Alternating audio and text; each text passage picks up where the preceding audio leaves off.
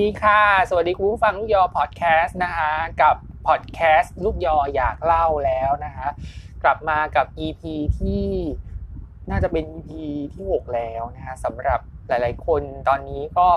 กำลังเรียกว่าช่วงที่กำลังวิกฤตอยู่ในสถานการณ์การระบาดของโควิด -19 นะคะที่ผู้ติดเชื้อเนี่ยก็ถ้ายังแย่กว่านี้ก็อาจจะวันละสองหมื่นกว่าคนนะเนาะเพราะฉะนั้นแล้ว ก็ต้องดูแลตัวเองให้ดี ดูแลสุขภาพ ดูแลสุขอนามัย แล้วก็ดูแลกำลังใจดูแลตัวเองด้วยนะยังไงก็ work from home กันแล้วก็ซึ่งซึ่งสถานการณ์ก็อาจจะต้องล็อกดาวน์ไปแบบเห็นบอกว่าประมาณ 2 เดือนอะไรประมาณนี้ก็ก็ก็ไม่รู้เหมือนกันนะก็ต้องมาลุ้นกันเอานะว่า ไอมาตรการแบบนี้มันจะช่วยลดผู้ป่วยโควิดได้หรือเปล่ารายใหม่อะเนาะสำหรับสถานการณ์แบบนี้นะคะ วันนี้ลูกยออยากเล่า EP นี้นะคะจะมาพูดถึงเรื่องการลดน้ำหนักมากกว่า แต่ว่าวันนี้เนี่ยการลดน้ำหนักของ EP นี้จะพูดถึงเรื่องการลดน้ำหนักของดีว่าสาวคนหนึ่งแห่งวงการเคป๊อปนะคะที่เรียกว่าเรียกว่าเป็น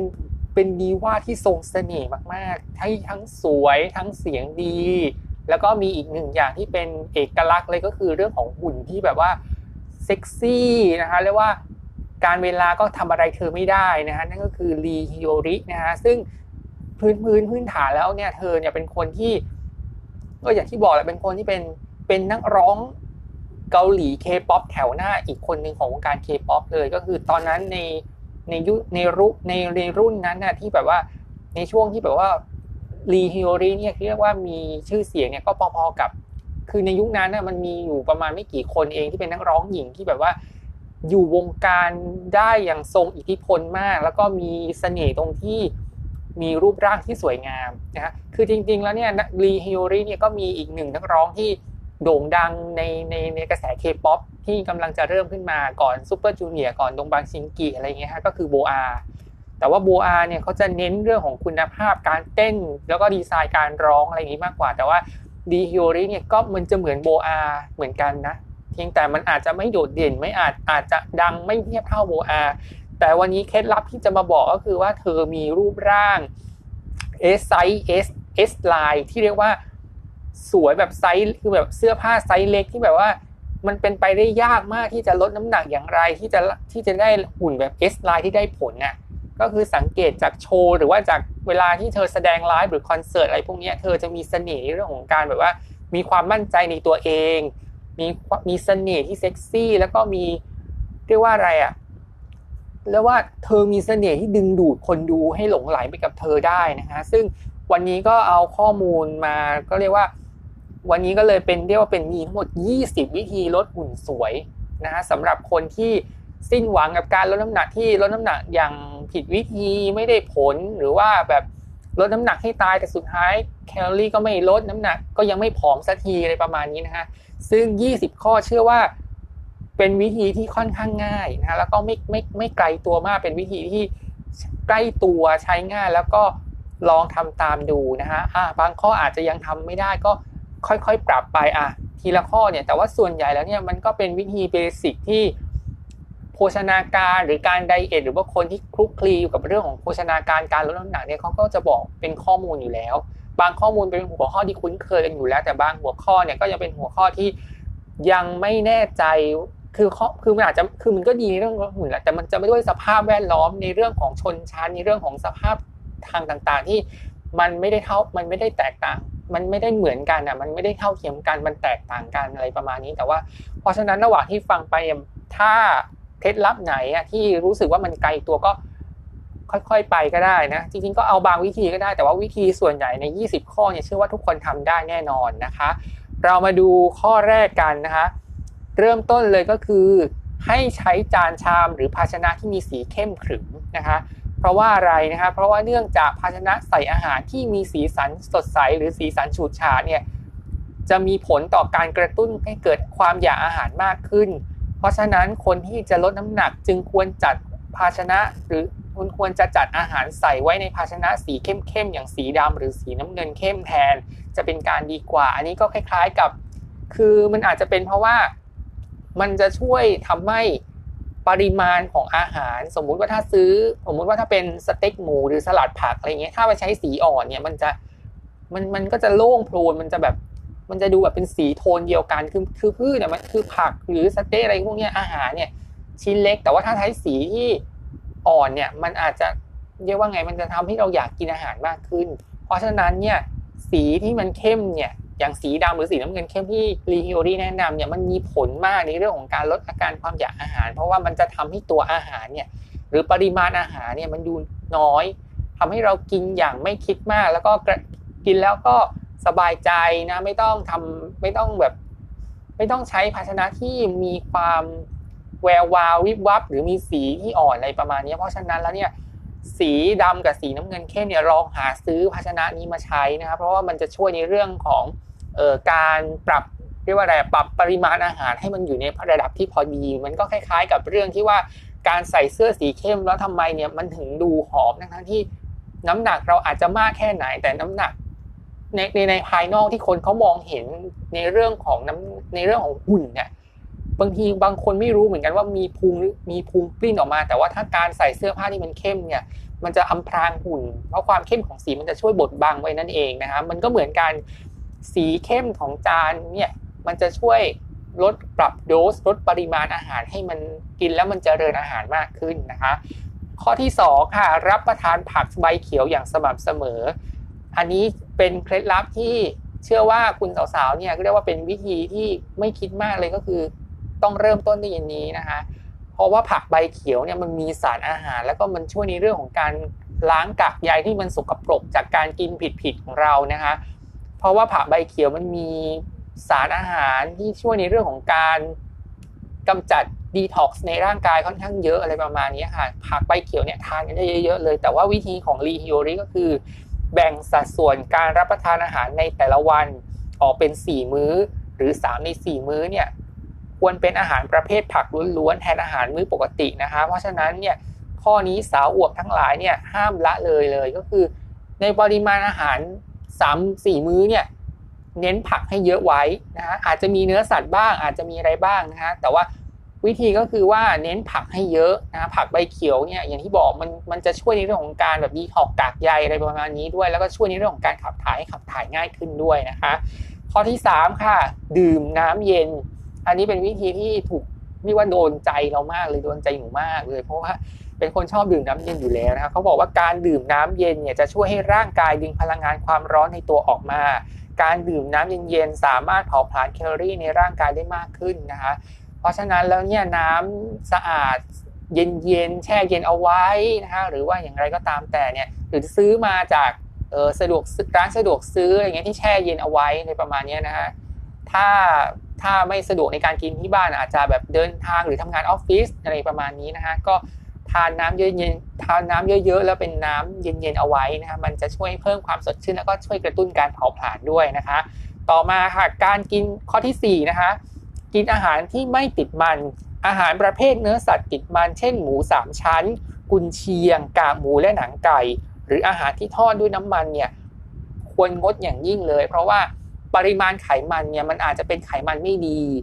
มันส่งผลทำให้เพิ่มน้ำหนักได้นะฮะแล้วก็แนะนำว่าถ้าจะกินอาหารที่ติดที่เป็นไขมันเนี่ยควรกินอาหารที่เป็นไขมันดี เป็นไขมันที่ธรรมชาตินะฮะก็คือ สมมุติว่ากินขาหมูอะไรเงี้ยก็ควรจะกินขาหมูที่มีมันเป็นธรรมชาติ ไม่ใช่มันที่ไปดัดแปลงหรือว่าไปไปแก้ไขอะไรมามาไปมาอย่างนี้ เพราะว่ามันไม่ได้ช่วยให้น้ำหนักลดลงอะแล้วมันก็จะเพิ่มไขมันที่ไม่ดี แล้วก็เพิ่มไตรกลีเซอไรด์มากขึ้นด้วยนะคะต่อมาค่ะเลือกกินของหวานอย่างเหมาะสมนะคะคือการกินของหวานเนี่ยที่รีโยริแนะนำเนี่ยคืออินทผลัมอบแห้งกับลูกพลับนะคะ ไม่ใช่ขนมเค้กช็อกโกแลตหรือของหวานอื่นๆนะคะเพราะว่ามันเป็นของหวานที่อุดมไปด้วยนมเนยไข่และน้ำตาลนะคะและที่สำคัญมันเป็นอาหารที่ผ่านการปรุงผ่านการดัดแปลงมาแล้วนะคะเพราะฉะนั้นแล้วเนี่ย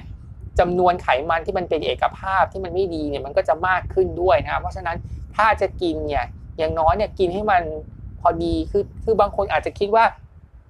กินไขมันไม่ไขกินเค้กกินขนมหวานในประมาณนี้มันเป็นสิ่งที่ขาดไม่ได้ มันมันเป็นเรื่องที่เข้าใจได้ครับเพราะว่าในกระบวนการร่างกายของเราเนี่ยมันจะมีแบคทีเรียบางตัวที่มันต้องการอาหารที่เป็นพวกน้ำตาลและไขมันนะคะ เพื่อที่จะทำให้ร่างกายมีเพื่อจะทำให้ชีวิตของแบคทีเรียที่มันอยู่ในร่างกายของเรามีชีวิตรอดได้ แต่ว่าถ้ากินแล้วรู้สึกว่ามันพอแล้วเนี่ยควร เรียกว่างดควรควรที่จะหยุดเลยหยุดทันทีนะคะไม่ต้องกินให้มันเหลือให้มันหมด เพราะว่ามันจะเพิ่มไขมันไปเปล่าๆแล้วอาจจะทำให้แบคทีเรียแบคทีเรียที่กินไขมันและน้ำตาลเนี่ยมันดื้อมากขึ้นทำให้เรากินได้กินแบบหนักกว่าเดิมอะแล้วไม่ช่วยให้สุขภาพดีขึ้นนะคะต่อมาก็ต่อเนื่องจากข้อที่5นะคะข้อที่ 6 ค่ะ งดใส่ครีมเทียมในกาแฟ เพราะบอกเพราะว่าครีมเทียมเพียง 1 กรัมเนี่ยสามารถให้พลังงานสูงถึง 9 แคลอรี่ ดังนั้นถ้าวันหนึ่งคุณดื่มกาแฟ 3-4 แก้ว ร่างกายจะได้รับแคลอรี่สูงโดยไม่รู้ตัว อันนี้ก็เพราะว่าเออครีมเทียมที่ใส่ลงไปเสริมความนุ่มละมุนให้กับกาแฟเนี่ยมันเป็นไขมันจากมะพร้าวที่ดัดแปลง เป็นกะทิแล้วมาสกัดดัดแปลงอีกทีเป็นครีมเทียม ซึ่งมันผ่านกระบวนการดัดแปลงทางอุตสาหกรรมค่อนข้างเยอะค่ะ แล้วก็ไม่ไม่ได้มีอะไรที่มันดีขึ้นเพราะฉะนั้นแล้วเนี่ยกินกาแฟ อะไรอย่างเงี้ยอย่างกาแฟที่มีน้ำตาลหรือว่าอะไรพวกเนี้ยอย่างทรีนวันเนี่ยถ้าถ้าวิทรีนวันเนี่ยเป็นกาแฟที่ต้องงดอย่างด่วนเลย เพราะว่ามันมีทั้งน้ำตาลและครีมเทียมด้วยเพราะฉะนั้นแล้วเนี่ยกินกาแฟที่แบบว่าใช้ความหวานอย่างเช่นแบบน้ำตาล หรือย่าหวานหรือว่าอะไรอย่างเงี้ยนะความหวานจากธรรมชาติจะดีกว่า หรือไม่ก็ซื้อผลิตภัณฑ์ที่ ที่เรียกว่าเป็นสารให้ความหวานแทนน้าตาลนะฮะซึ่งมันจะช่วยได้ในระดับหนึ่งนะคะแต่ว่าก็ต้องดูข้อมูลโภชนาการดูปริมาณแคลอรี่ด้วยนะคะต่อมาค่ะงดตามใจปาก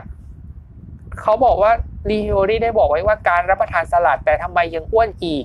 นั่นเป็นเพราะน้ำสลัดที่คุณเลือกรับประทานล้วนเป็นน้ำสลัดข้นๆที่เต็มไปด้วยครีมนมและไขมันนม การที่จะรับประทานอย่างนี้จะผอมลงได้อย่างไร จริง ๆ แล้วน้ำสลัดทุกวันนี้เนี่ยมันมีในท้องตลาดเนี่ยหลายหลายหลายตัวที่แบบว่าไม่ได้เน้นในเรื่องของครีม ไม่ได้เน้นในเรื่องของน้ำตาลแล้ว มันมีในเรื่องของรสชาติทั้งเรื่องของซีอิ๊วในเรื่องของความเผ็ดในเรื่องอะไรอย่างนี้ หรือไม่ก็ง่าย ๆ ลองดัดแปลงสูตรจากน้ำสลัดเนี่ยลองเอาวัตถุดิบซอสหรือว่าอะไรเงี้ยที่แบบว่าไม่ไม่สาไม่ไม่น่าจะทำให้เกิดอาการ หรือไม่มีไขมันที่มันเพิ่มกระตุ้นให้ร่างกายมากขึ้นในประมาณนี้ค่ะก็ลอง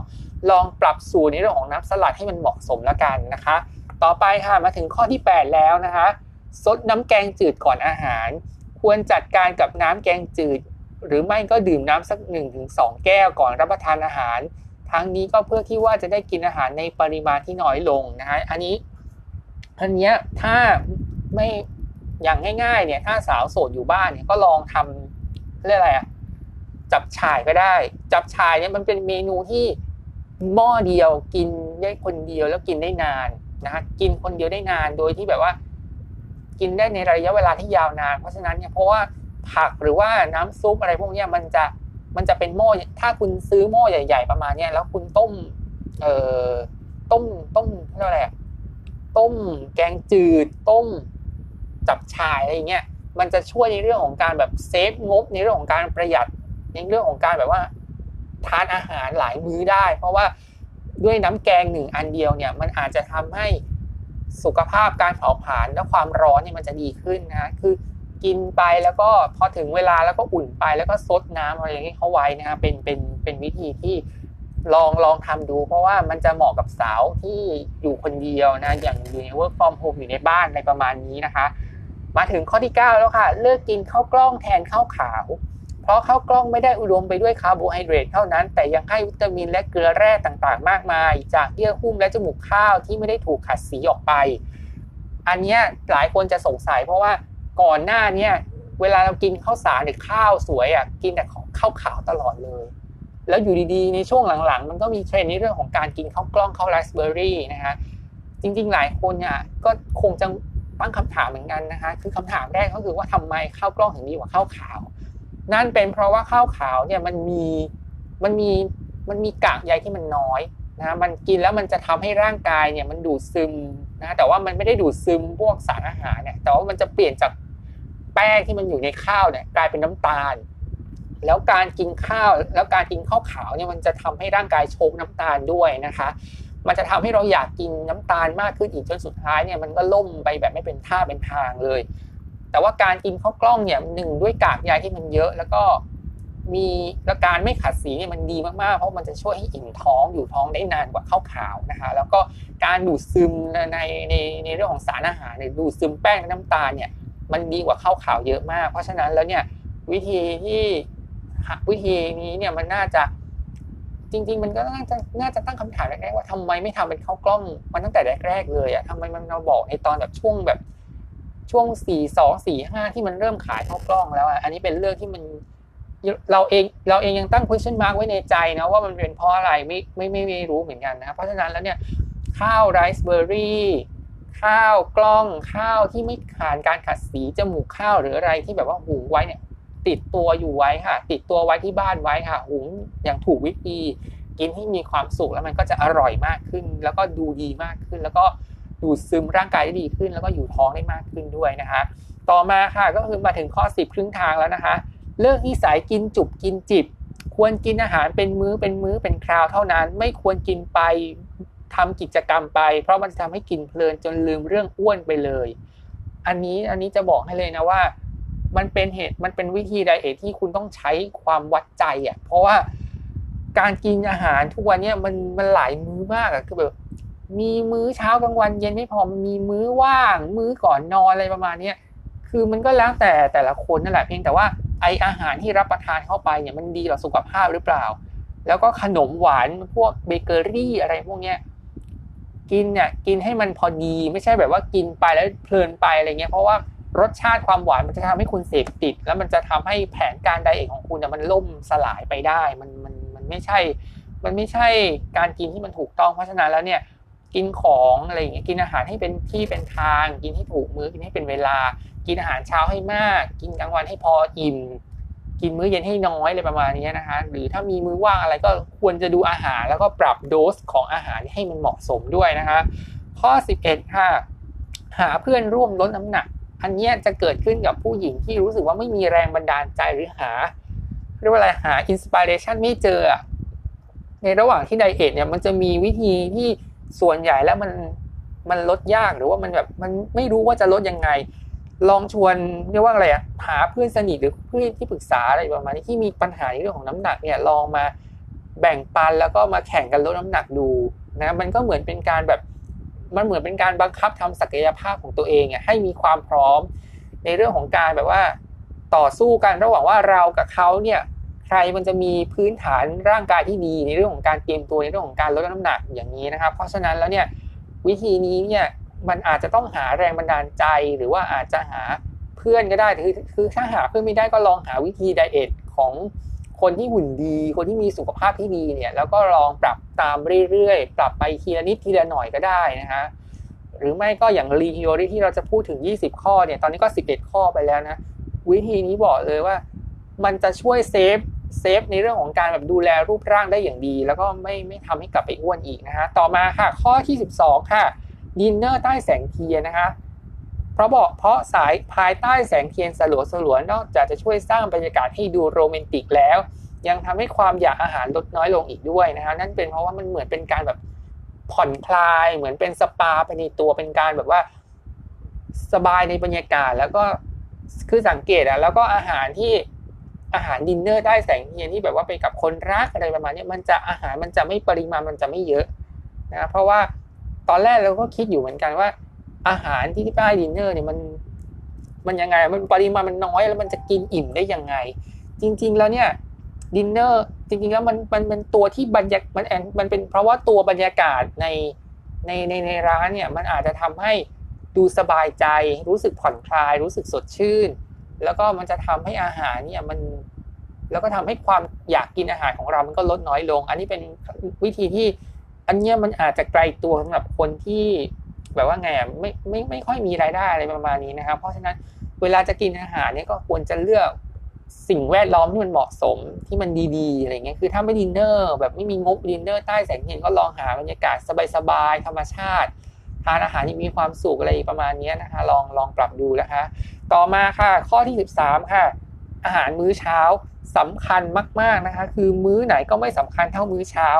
ทั้งนี้เพราะว่าเป็นช่วงเพราะช่วงเวลาตั้งแต่ 6 โมงเช้าถึง 10 โมงเนี่ยเป็นช่วงที่ระบบเผาผลาญสารอาหารภายในร่างกายทำงานได้อย่างมีประสิทธิภาพสูงสุด ดังนั้นจึงควรกินอาหารเช้าอย่างเต็มที่และลดมื้อเย็นให้น้อยลงนะฮะอันนี้ก็คืออาหารเช้าเนี่ยมันมันเป็นอาหารที่ เพราะว่าอย่างเวลา6โมงถึง10โมงเนี่ย มันจะเป็นการที่ร่างกายในเรื่องของการระบบเผาผลาญมีประสิทธิภาพสูงสุดนะครับ เพราะฉะนั้นแล้วเนี่ยการทานอาหารเช้าเนี่ยควรรับประทานแบบเต็มที่เลยนะฮะแต่ว่าไม่ใช่ไปกินไส้กรอกไม่ใช่ไปกินของดัดแปลง หรือว่าของอะไรพวกนี้นะก็ลองแบบสลัดผักเช้าตอนเช้าเช้าอะไรประมาณนี้ขนมปัง American breakfast อะไรประมาณนี้หรือว่าแบบอาหารอะไรก็ได้ที่แบบว่าให้โปรตีน ให้คาร์โบไฮเดรตให้สารอาหารที่ มันจะช่วยในเรื่องของการแบบว่าไงอะกระตุ้นให้ให้ให้การให้การเผาผลาญเนี่ยมันมันดีขึ้นนะคะคือเช้าเช้าเนี่ยมันจะดีมากๆ ยิ่งถ้าออกกำลังกายตอนเช้าเช้าเนี่ยจะดีมากเลย เพราะว่ามันจะเป็นเพราะว่าเราจะได้ SPF ที่ เพราะว่าอะไรเพราะจะได้แสงแดดที่มันเป็นแบบแบบธรรมชาติอยู่แล้วนะครับเพราะฉะนั้นแล้วเนี่ยแนะนำเลยนะคะว่าอาหารเช้าสำคัญกว่ามื้ออื่น ๆเลย ข้อที่ 14 ค่ะ ไม่กักตุนอาหารเต็มตู้เย็น เขาบอกว่ายิ่งมีของกินในตู้เย็นมากเท่าไหร่ คุณก็จะยิ่งตามใจปากมากขึ้นเท่านั้น ก็คือวิธีที่ดีที่สุดก็คือแบบว่าเวลาเราไปสต็อกของในตู้เย็นเนี่ยบางทีอะมันอาจจะสต็อกแบบขนมหวาน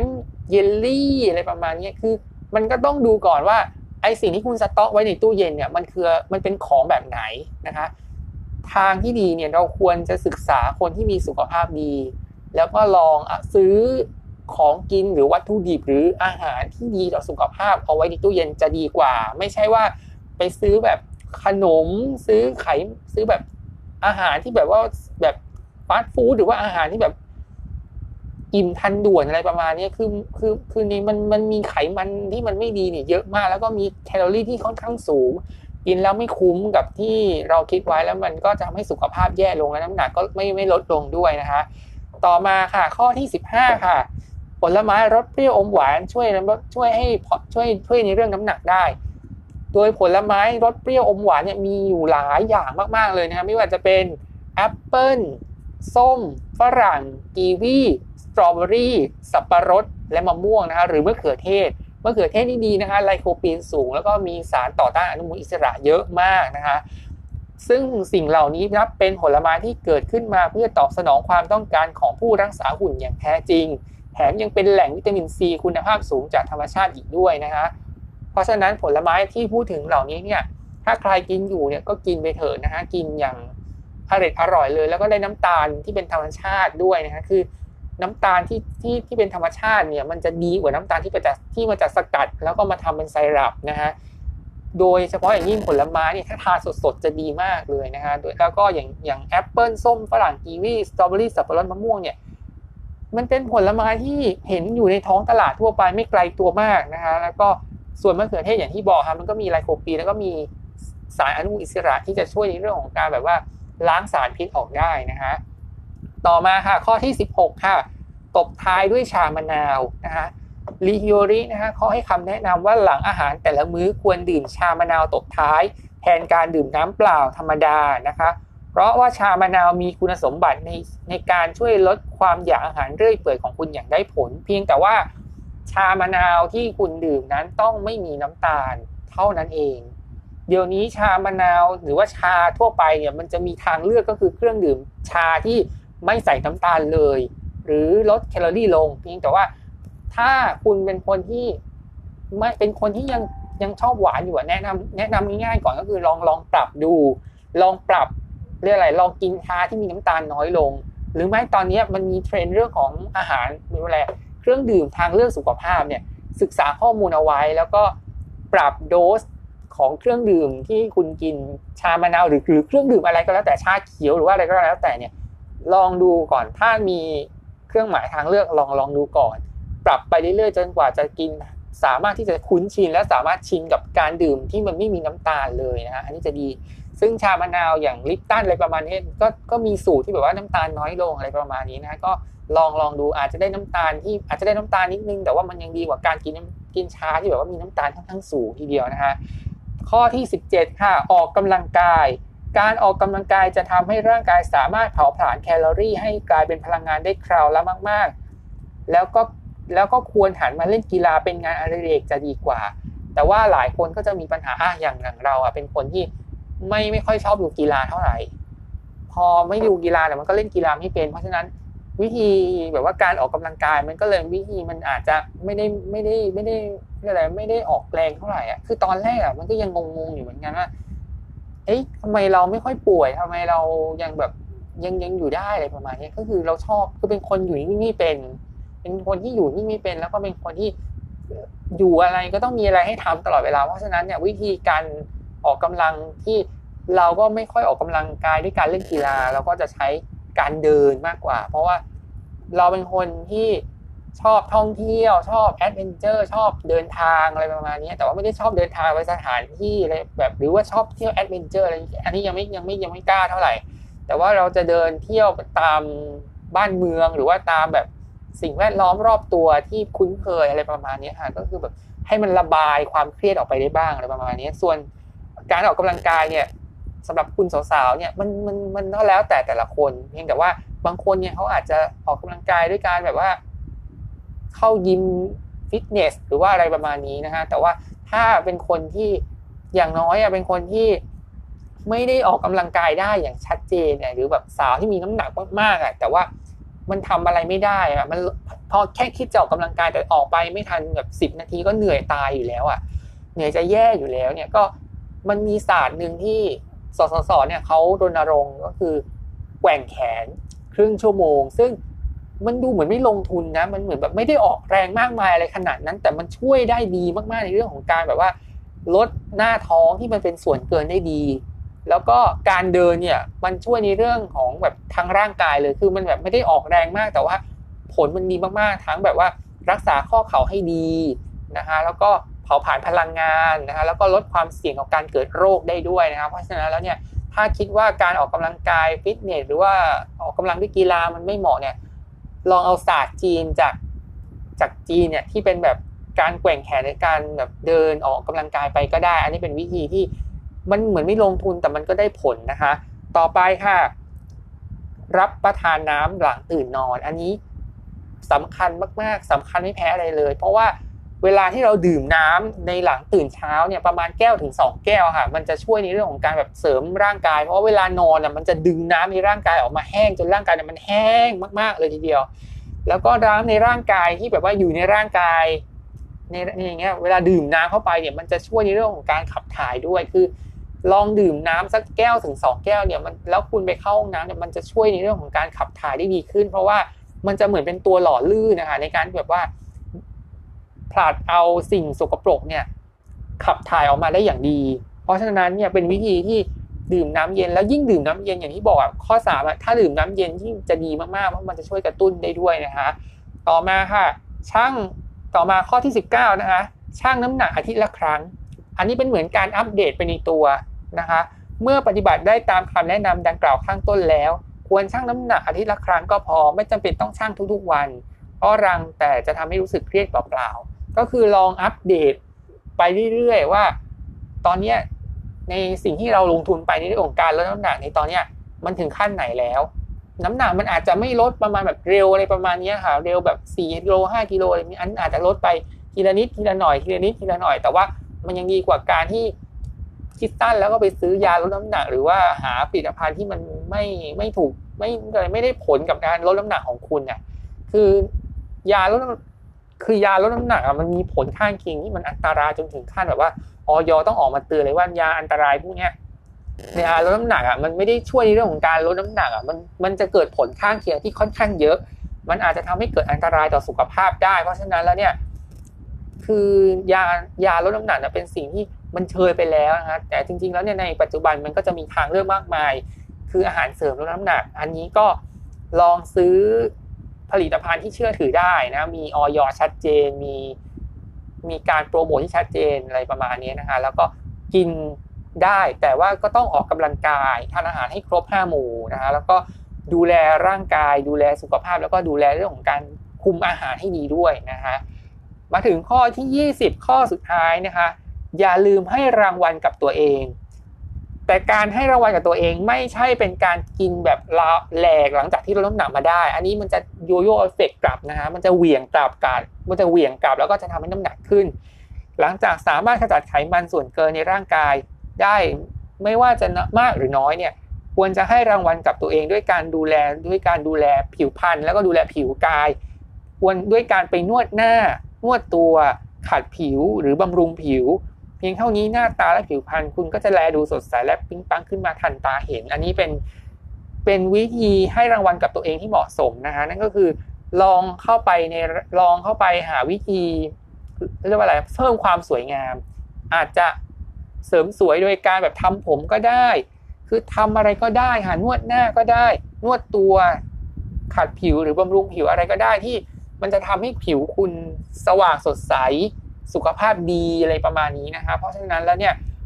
ไม่ใช่ เพราะไม่ใช่ว่าการกินแบบตามใจปากเหมือนเหมือนเหมือนอะไรเหมือนเหมือนเหมือนข้อที่เหมือน เหมือนประมาณแบบเหมือนเหมือน เหมือนข้อที่เจ็ดอะเหมือนข้อที่เจ็ดที่แบบว่า อาหารที่ตามใจปากมันจะทำให้อ้วนได้ เพราะฉะนั้นแล้วเนี่ย นี่คือ เพราะฉะนั้นแล้วเนี่ยมัน มันเราควรจะเสริมความสวยดีกว่า ที่จะไปกินให้เพิ่มน้ำหนักจะดีกว่านะคะเพราะฉะนั้นแล้วเนี่ยนี่คือ 20 ข้อของการลดน้ำหนักของลีฮโยรินะฮะที่ดีมากๆแล้วก็ไม่ไกลเกินความสามารถ แล้วก็ใครๆก็ทำได้เหมือนกันนะฮะอันนี้ก็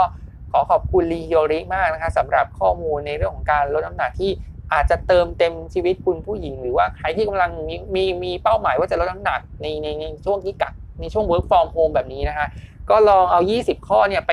ปรับใช้กับชีวิตประจำวันของคุณดูนะครับ เพราะว่าวิธี 20 ทั้ง 20 ข้อที่พูดถึงมาเนี่ยมันอาจจะไม่เราอาจจะไม่ได้ในหลายในทั้ง 20 ข้อก็ได้ มันอาจจะได้ข้อมูลมันอาจจะมีบางข้อที่